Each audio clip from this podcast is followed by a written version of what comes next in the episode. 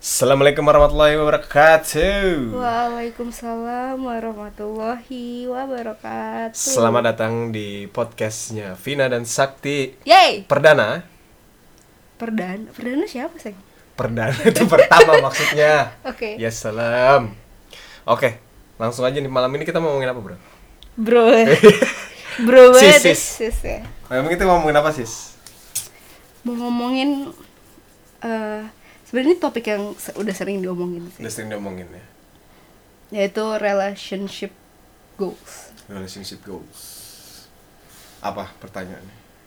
Iya, menurut kamu ada gak sih?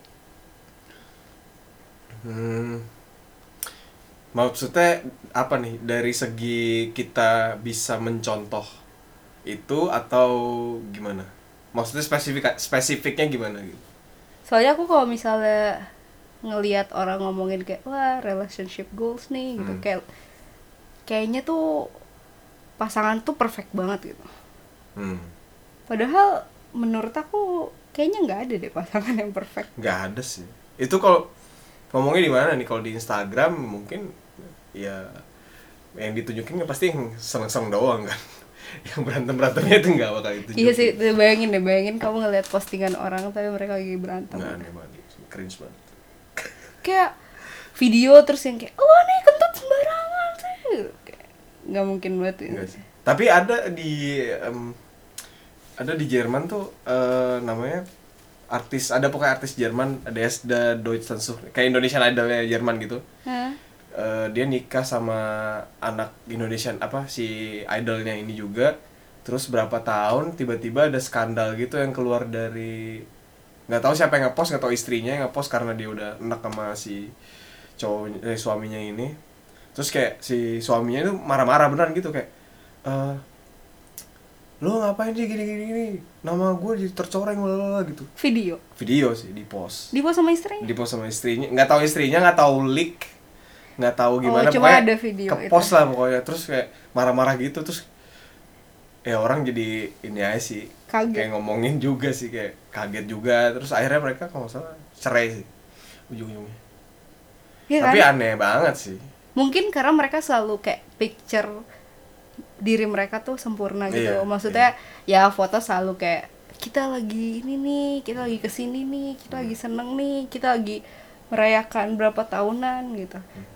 Padahal kalau misalnya kita ngelihat video itu gitu, itu kan sesuatu yang normal banget gitu, harusnya kita nggak kaget karena kayak di hubungan kita aja kita sering berantem gitu. Iya benar. Ya mungkin nggak sampai teriak-teriakan sih, tapi maksudnya berantem kan sesuatu yang normal. Cuma mungkin karena si dua idol ini dilihatnya kayak pasangan yang wah mereka cocok ya gitu, terus tiba-tiba ada keluar video ini kayak pada naif aja gitu, misalnya kayak wah kok ternyata gini, padahal ya pasti ada juga, pas cekcok gitu biasa sih harusnya, cuma ya gitulah. Kalau aku mikir gini, aku kan anaknya suka nonton drama ya, terus dari zamannya sekolah aku nontonin drama terus, dan jadi kayak ketanam gitu loh di otak aku kalau misalnya ya sebuah hubungan tuh pasti unyu gitu loh, kayak oh pelukan, terus kayak berantem cowoknya ngasih bunga, dan potongan-potongan scene ini tuh masuk ke dalam otak aku kayak ketanam gitu. Jadi kayak cowok yang sempurna nih yang kayak gini nih gitu. Rusak sebenarnya. Maksudnya jadi aku sempat pernah berada di sebuah hubungan yang aku punya ekspektasi pasangan aku tuh kayak gini, pasangan aku kalau dia salah dia beliin bunga, kalau misalnya ini dia minta maafnya kayak gini, kalau misalnya walaupun hujan berantem tapi gue tetap disamperin, ngerti gak sih hal-hal yang kayak scene-scene romantis di film lah gitu. Dan gue punya ekspektasi itu, literally gue punya ekspektasi itu. Jadi pas cowok ini nggak ngelakuin, tuh aku mikir kayak gila lu nggak cowok banget ya, ngerti gak sih? Padahal sebenarnya kayak ya cowok beda-beda gitu. Yang di picture di film-film itu kan udah dikasih bumbu gitu. Ibaratnya kayak apa sih yang pengen dilihat sama manusia gitu, apa yang ngebuat hati mereka senang, jadi mereka pasti akan menciptakan scene-scene itu gitu. Jadi makin kesini tuh aku mikir ya senang aja lah kalau misalnya emang kamu ngelakuin hal-hal kayak gitu. Tapi aku udah nggak punya ekspektasi lagi sih. Mungkin orang belajar dari umur, maksudnya pengalaman juga kali. Dan nggak apa namanya, dan ekspektasi-ekspektasi itu tiap umur mungkin terus berkurang. Dari misalnya yang kita dulu suka bayangin ini kayak gini, ini kayak gitu, ternyata hidup kayak gini amat ya, berat banget ya gitu. Dulu kayak pengen cepet-cepet dewasa gitu loh, tapi sekarang ya ternyata pengen dewasa balik lagi. Kok pengen, gini? Pengen SMA lagi. Tapi aku pengen nanya deh sama kamu sebagai laki-laki ya. Kamu punya gak sih dulu kayak bayangan seperti itu, kayak cewek tuh, wah cewek tuh harus pakai rok terus gitu, atau kayak yang cantik tuh yang rambutnya panjang gitu, atau ya yang girly-girly gitulah, karena kan biasanya cewek digambarkannya kayak gitu kan, kalau di film atau di media. Kamu kayak gitu gak? Punya ekspektasi kayak gitu gak? Ekspektasi sih enggak, cuman tipe kan, lebih ke tipe ya. Kamu jadi punya tipe kayak gitu? Iya, jadi maksudnya punya certain tipe, apa namanya, punya beberapa tipe yang gue suka cewek yang kayak gini nih gitu, yang modelnya gini misalnya. Oke.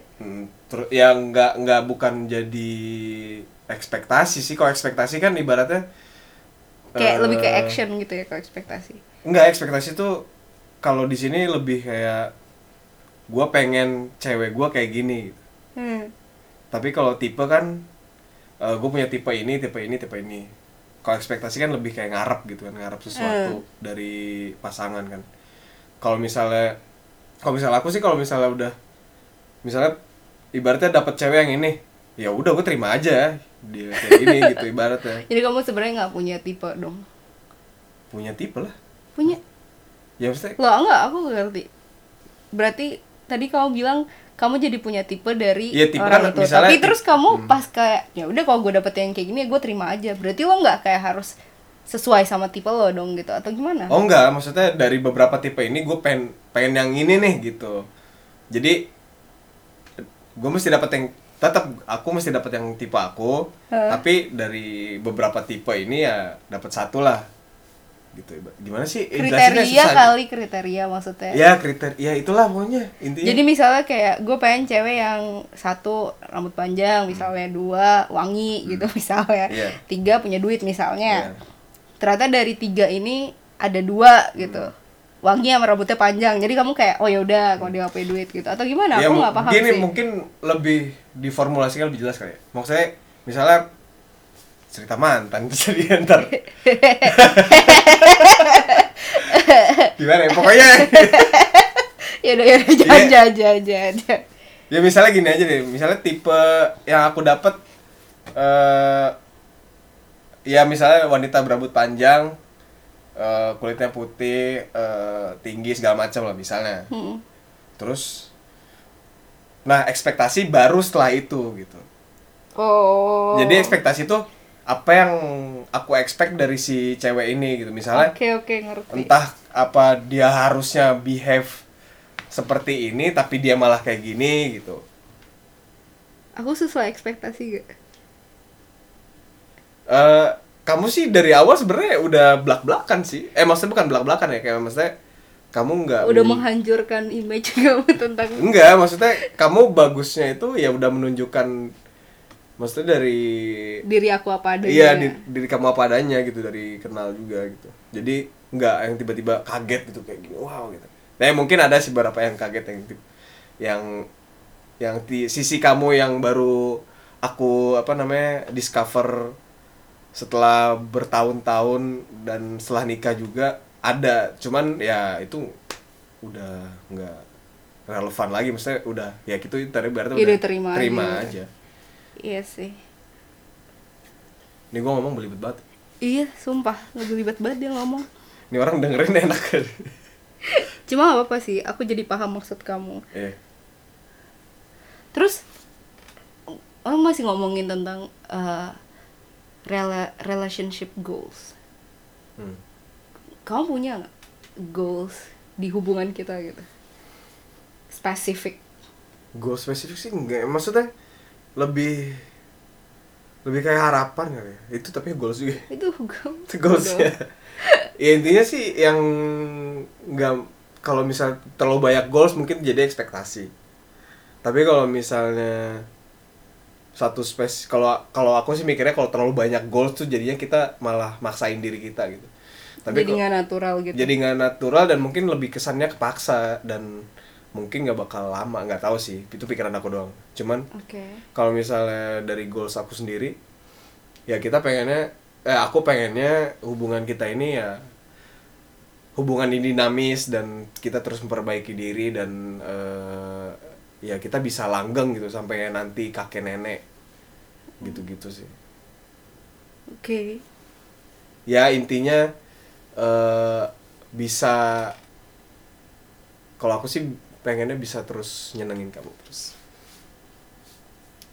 Ini gara-gara podcast doang ya? Enggak lah, gila. Kalau yang diabetes skip. Enggak sih, lebih ke cringe gitu. Cringe ya? Apaan sih nih orang berdua gitu? Wow. Iya, maksudnya intinya gitu. Iya ya. Intinya lebih kayak apa? Tadi pusing sendiri. Skip lah. Ya maksudnya ntar kalau misal gue inget. Ntar kalau kamu inget ya. Iya. Kalau kamu? Aku. Goals.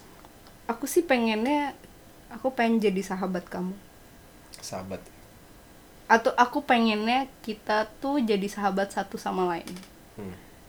Karena aku ngeliat tuh gini, Sak.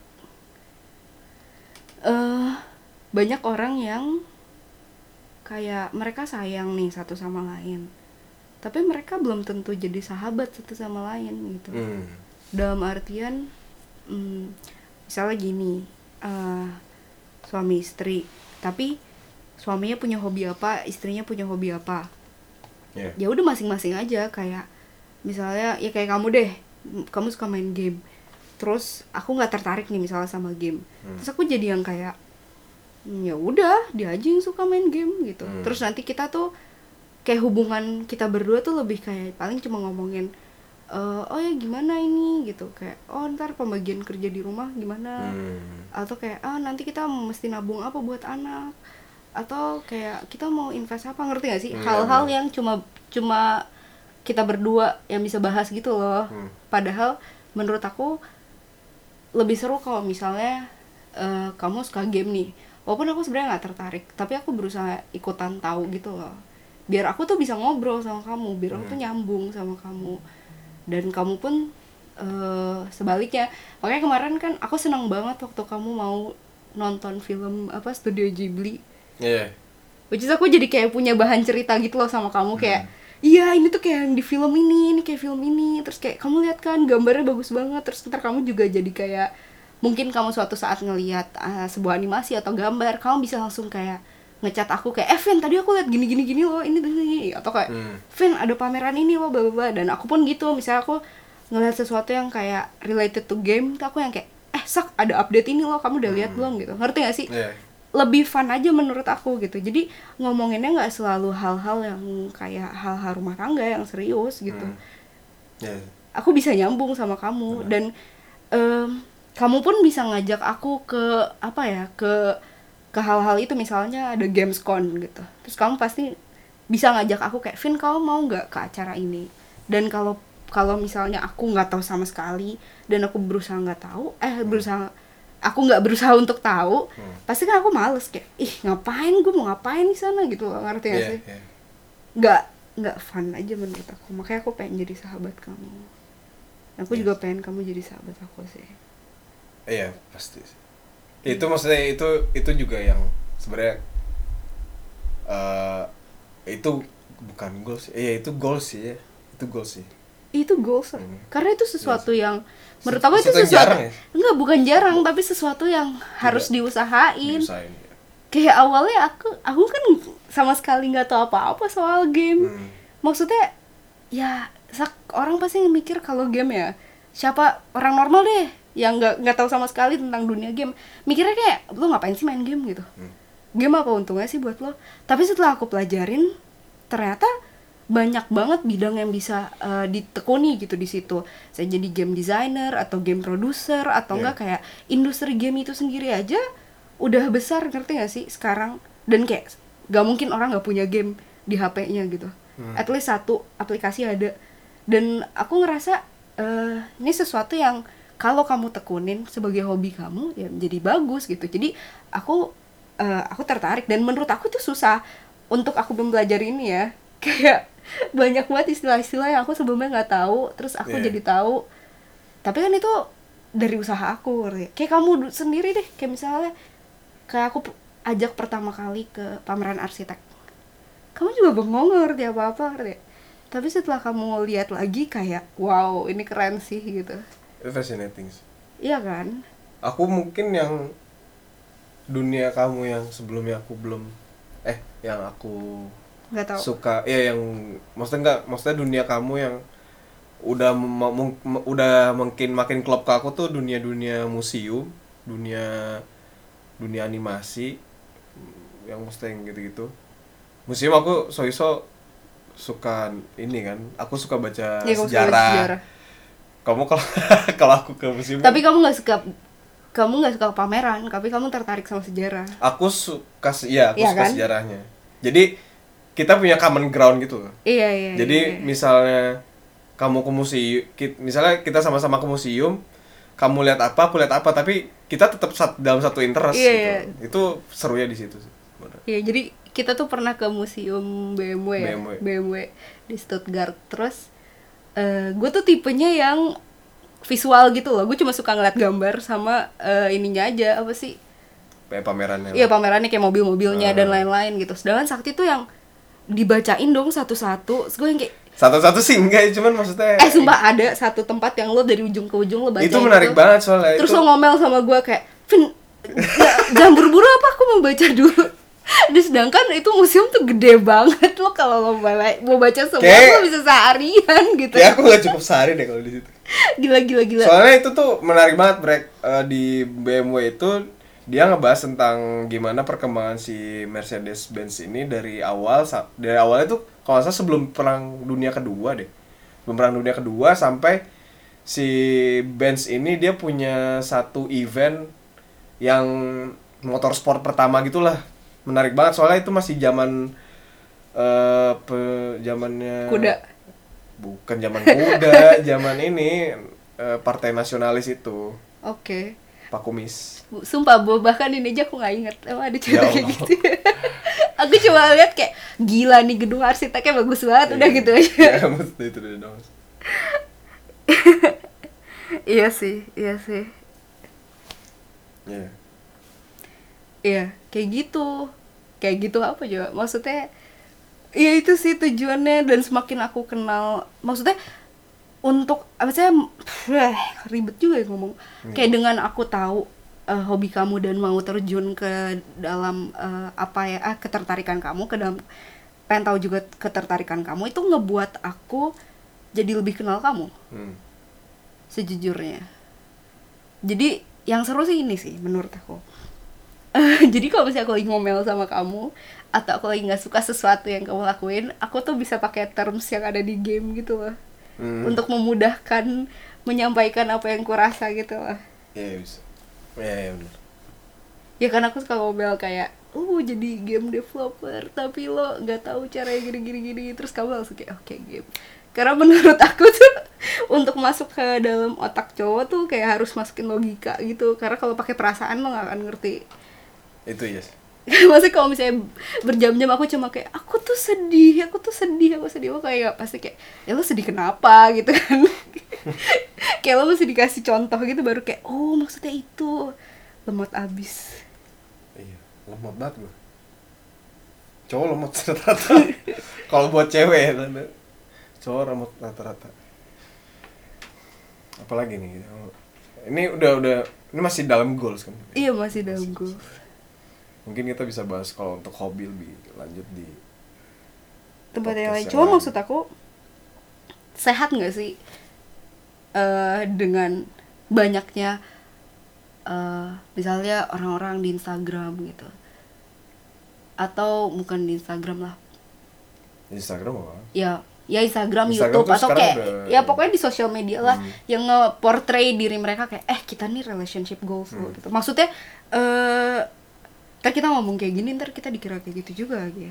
Padahal sebenarnya aku nggak pernah nge-portray kita kayak punya relationship goals gitu sih. Iya, kita nggak tahu siapa yang orang pikirin. Iya sih, bener sih, kita nggak tahu yang orang pikirin. Ya kita sih nggak pernah. Nggak, cuma kamu tuh nggak sih ada couple-couple yang kayak #goals. Iya, yang maksudnya yang kayak mereka tuh kayak kita goals loh gitu loh. Ada aja, tapi mungkin nggak banyak, tapi ada. Nah menurut aku itu ini sih nggak baik sih, maksudnya apalagi untuk orang yang mungkin belum pernah berada di hubungan yang serius atau kayak hubungan yang tadi kamu bilang dinamis, yang kayak jadi orang tuh kalau misalnya berhubungan atau misalnya mereka pacaran atau mereka nikah, mereka ngarepnya jadi kayak ya nikah kan harusnya gini, harusnya kita tiap berapa bulan jalan-jalan, harusnya lu kalau berapa tahunan lu kasih gua bunga, harusnya kalau ulang tahun di tempat tidur gua ada mawar gitu, kayak ngerti nggak sih? Jadi kayak ada gitu, jadi kayak ada standar, ngerti nggak? Padahal sebenarnya apa yang lo lakuin di hubungan lo itu ya tergantung lo berdua sukanya apa dan mau kayak gimana gitu, nggak harus sama-sama yang lain gitu. Itu root problem saya sebenarnya dari sosial media juga sendiri sih. Tapi ya, dengan misalnya orang yang ngepost itu juga sebenarnya punya andil untuk efeknya dia ke orang lain sebenarnya. Iya. Jadi kita mesti tanyain dulu, maksudnya yang perlu ditanyakan itu dia ngepost dengan #goals dengan itu apa tuh buat apa gitu pertama. Tapi susah juga sih, Sak. Kadang gini, kalau aku mikirnya gini, kita nggak tahu niat yang ngepost tuh apa. Iya sih. Kalau niat yang ngepost ternyata untuk menyemangati para jombloan dan jomblowati untuk punya pasangan, yang maksudnya kayak dalam artian kayak ya baik gitu niatnya, tapi kita nggak tahu dan kita bertanggung jawab nih, misalnya kita bertanggung jawab atas apa yang kita post, tapi kita nggak bisa bertanggung jawab atas apa yang orang lain lihat, ngerti gak sih? Apa yang orang lain rasa, apa kayak efeknya ke orang lain tuh nggak, bukan efeknya tapi lebih kayak apa yang dirasain sama orang lain pas lihat postingan itu, kan itu di luar tanggung jawab kita gitu. Benar.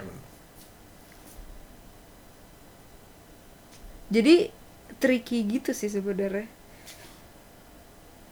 Ya susah sih karena terlalu luas sebenarnya kalau dibahas. Tapi ya intinya apa?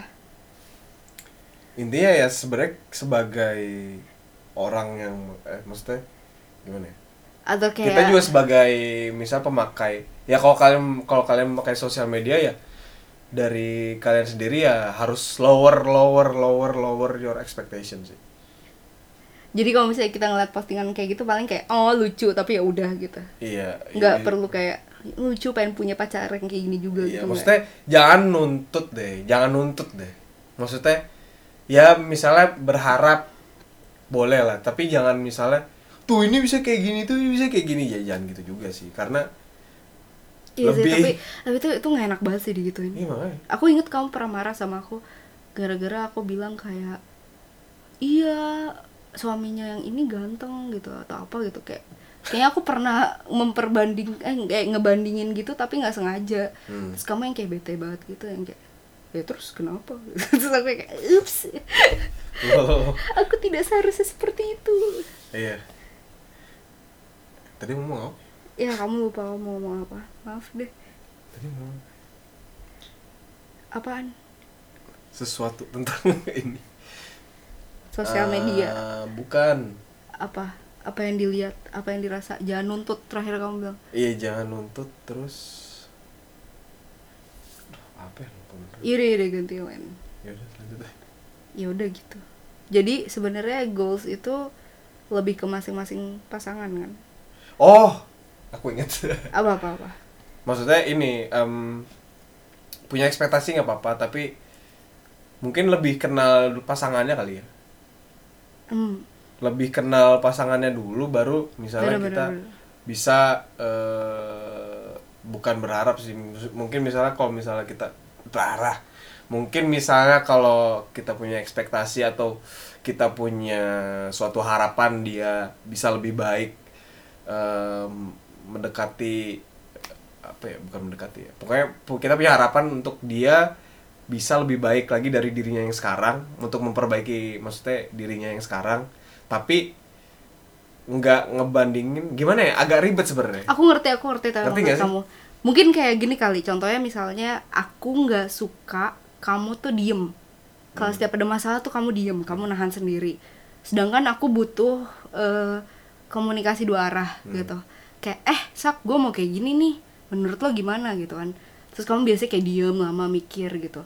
Dan aku gak suka banget kamu kayak gitu. Dan aku punya ekspektasi tuh kayak, oh gue kalau punya suami, gue suka, gue maunya suami gue tuh yang mimpin gitu. Ibaratnya yang kayak, oh gue gini, kamu gini aja Vin, kamu gini aja gitu.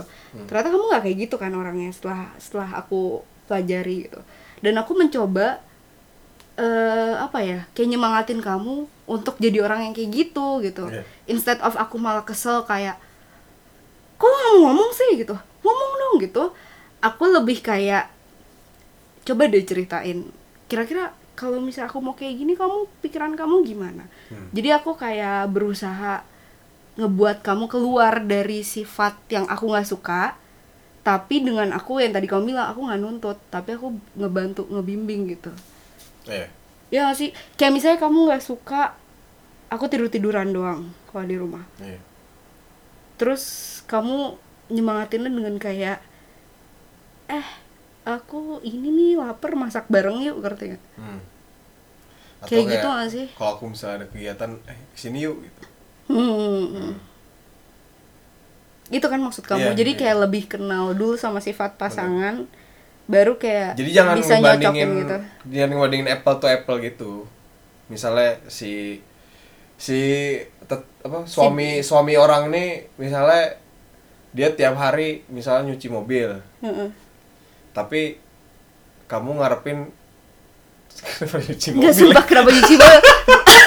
Gue kayak bingung banget gitu, kenapa nyuci mobil? Kenapa nyuci mobil? Dari semua gak tau, random banget. Enggak, pertama kita aja gak punya mobil. Terus itu gak mungkin banget gue bandingin lo sama nyuci mobil ya, sama orang nyuci mobil. Apa ya? Misalnya gini, olahraga contohnya. Enggak juga. Enggak, gini aja, misalnya si A, si suami orang ini. Dia pengertian banget misalnya sama menurut apa?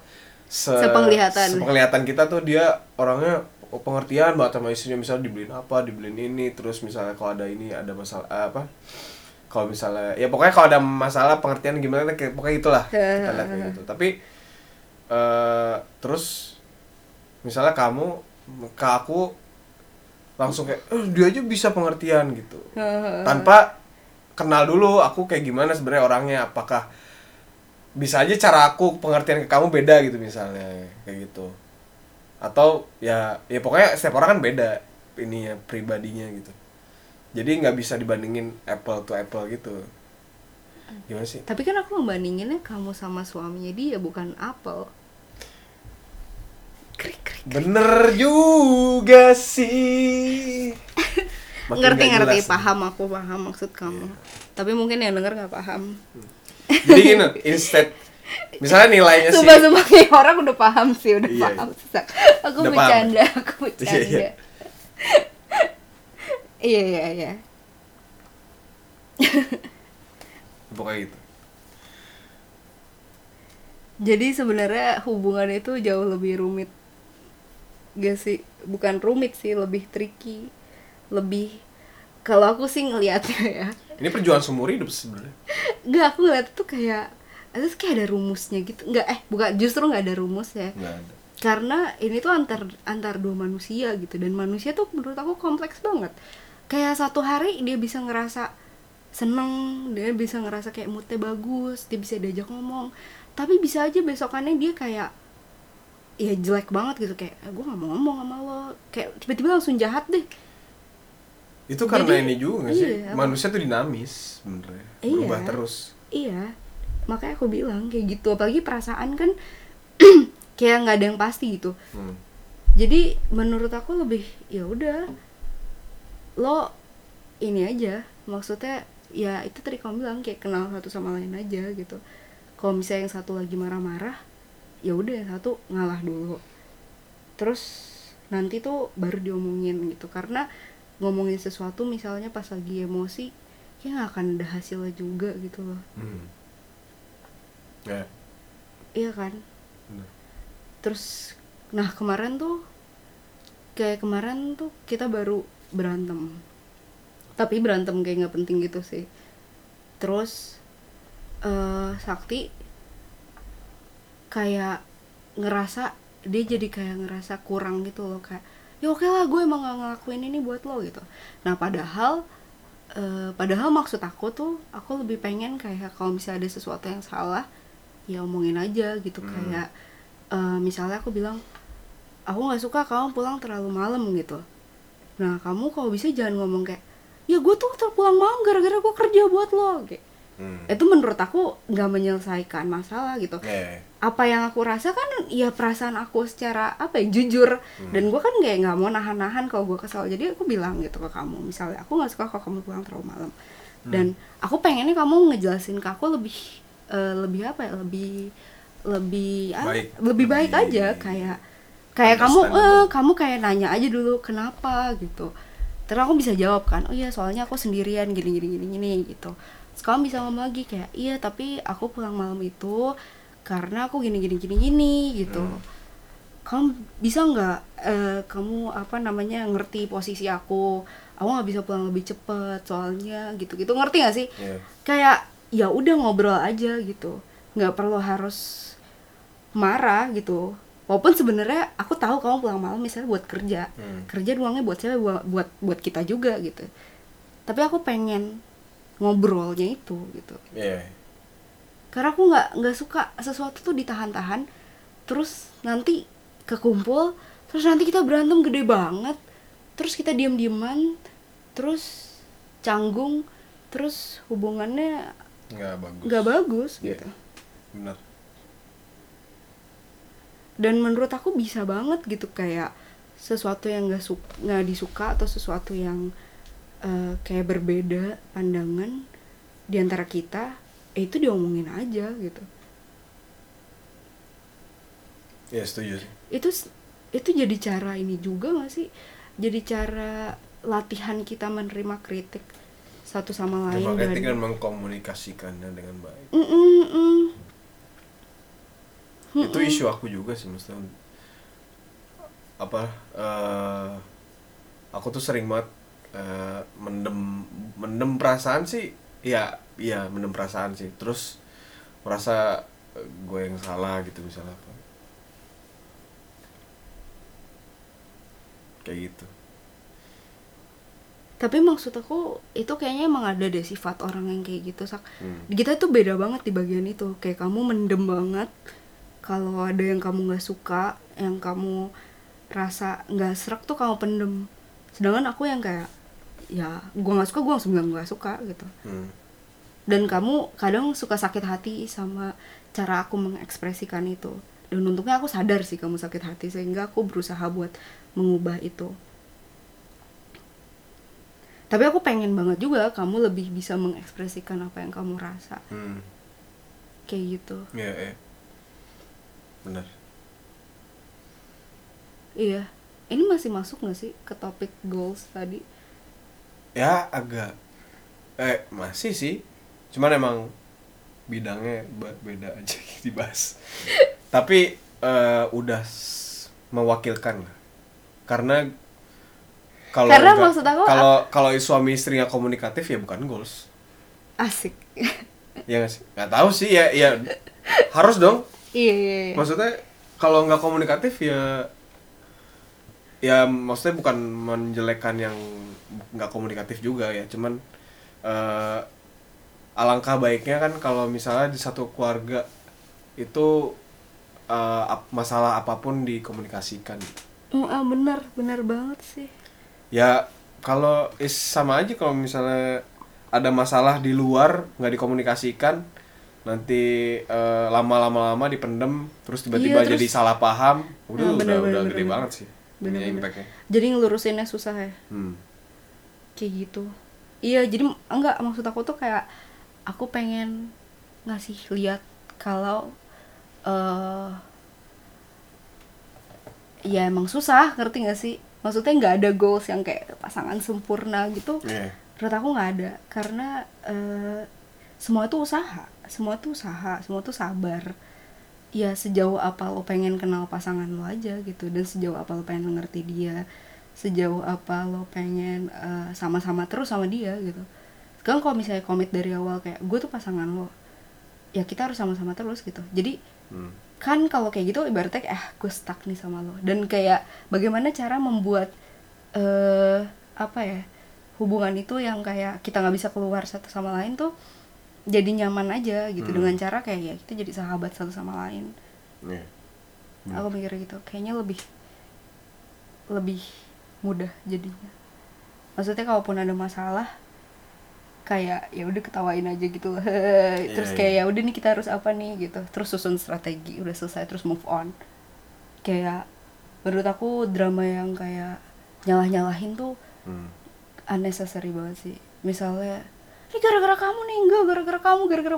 Ya, ngapain lu ngomongin kayak gitu, kayak ya udah nih masalah udah ada, ya udah kita sebutin aja kayak harus apa ya kira-kira dengan masalah yang seperti ini. Iya. Enggak usah manjang-manjangin sih. Karena gitu deh, maksud aku sumpah aku kalau misalnya kayak mikirnya kalau misalnya aku udah nggak suka nih sama satu sifat kamu, terus aku nggak berusaha buat suka atau berusaha nyari tahu kenapa kamu kayak gitu, kayak aku bakal enak banget sih tinggal sama kamu gitu, kayak sekasur terus kayak gue ngeliat lo lagi, ngerti gak sih, kayak males banget pasti. Iya benar kayak gitu deh. Ini udah setengah jam. Kita ngomong setengah jam ngobrol. Aku seneng deh kayak aku bisa ngobrolin ini sama kamu. Jadi tahu kayak apa yang kamu rasa. Menarik sekali. Ini mungkin kita perlu tanya sama viewers nggak? Ini kepanjangan atau nggak? Tapi ini kayak standar ya. Podcast standar berapa lama sih? Macam-macam sih, ada yang kayak 10 menit doang, ada yang kayak 40 menit sampai sejam. Sekitaran setengah jam, sejam oke lah ya. Benar. Kita segini juga kayaknya cukup sih. Maksudnya setengah jam, 40 menit, 45 menit. Ya kalau misalnya temanya luas banget mungkin dibahasnya bisa lama. Cuman kayak kalau dengerin kelamaan juga enak sih. Betul. Jadi konklusinya apa? Pertama, jadi dimaklumikan saja. Maklumi saja. Konklusinya goals itu tergantung pasangannya masing-masing. Tapi paling jelas itu komunikasi sih. Maksudnya maupun di komunikasi di sini frekuensinya mau sering atau mau jarang tapi jelas gitu kan, tergantung. Maksudnya kita nggak bisa maksa juga orang, misalnya dengan keterbatasan komunikasi dia mesti sering gitu kan, nggak bisa juga. Tapi yang jelas penyampaian perasaan atau penyampaian maksud dari sisi suami atau dari sisi istri itu mesti jelas. Jadi biar nggak ada miskomunikasi. Itu sebenarnya miskomunikasi yang paling penting. Perang dunia aja terjadi karena miskomunikasi. Asik. Serius banget Sakti, ya ampun. Iya, asik. Wow. Tapi benar, maksudnya perang dunia itu ujung-ujungnya pasti miskom. Bukan. Perang dunia itu ujung-ujungnya berhentinya karena si pihak-pihak yang berperang ini duduk komunikasi, ngobrol. Udah, itu tuh udah kelar. Yang perang-perangnya itu ya cuma kayak misalnya ya melepaskan amarah-amarahnya, serang gitu kan. Ujung-ujungnya kayak udah capek, ya udah bro, gimana bro, kita damai aja lah, damai. Ujung-ujungnya komunikasi lagi gitu. Betul. Oke lah. Aku siap berkomunikasi sama kamu. Sama aku juga. Najis. Aduh jadi nyesel. Ya enggak deng. Ya udah. Jadi itulah. Tadi aku mau ngomong ini. Apa? Jadi sebenarnya menurut aku relationship goals itu bukan kayak apa yang digambarkan maksudnya dari fisik ya, kayak oh yang satu mesti cantik, yang satu mesti ganteng dan lain-lain, tapi lebih kayak dari kualitas dari hubungan itu sendiri. Bener. Itu loh yang kualitas dijadiin goals gitu. Dan tiap pasangan itu punya tujuannya masing-masing di hubungannya mereka dan kondisinya masing-masing. Yep. Jadi ya nggak ada yang pasti gitu kan, kayak harus saling mengerti ya. Relationship goals itu ya diri kalian sendiri. Asik. Gila. Gue udah kayak Mario Teguh loh. belum coy. coba impersonate Mario Teguh. Saudara-saudara sekalian, kembali lagi di acara Mario Teguh Golden Ways. Emang gitu ya? Iya, gue liat gitu ya? Pokoknya super sekali. Apabila kita lihat bapak ini, ya emang kayak gitu lah. Sebel. Oke, kalau gitu. Itulah podcast pertama dari kami. Enak juga ya bikin podcast, ya, gak perlu dandan. Enak banget. Gak perlu dandan. Gak perlu ekstra, tinggal ngomong doang. Oke. Yaudah, ya udah. Silakan gitu. Kalau misalnya ada kritik dan saran atau pertanyaan atau tema yang selanjutnya bisa kita bahas. Iya, komen aja. Langsung komen. Sampai jumpa. Dadah. Assalamualaikum warahmatullahi wabarakatuh. Waalaikumsalam.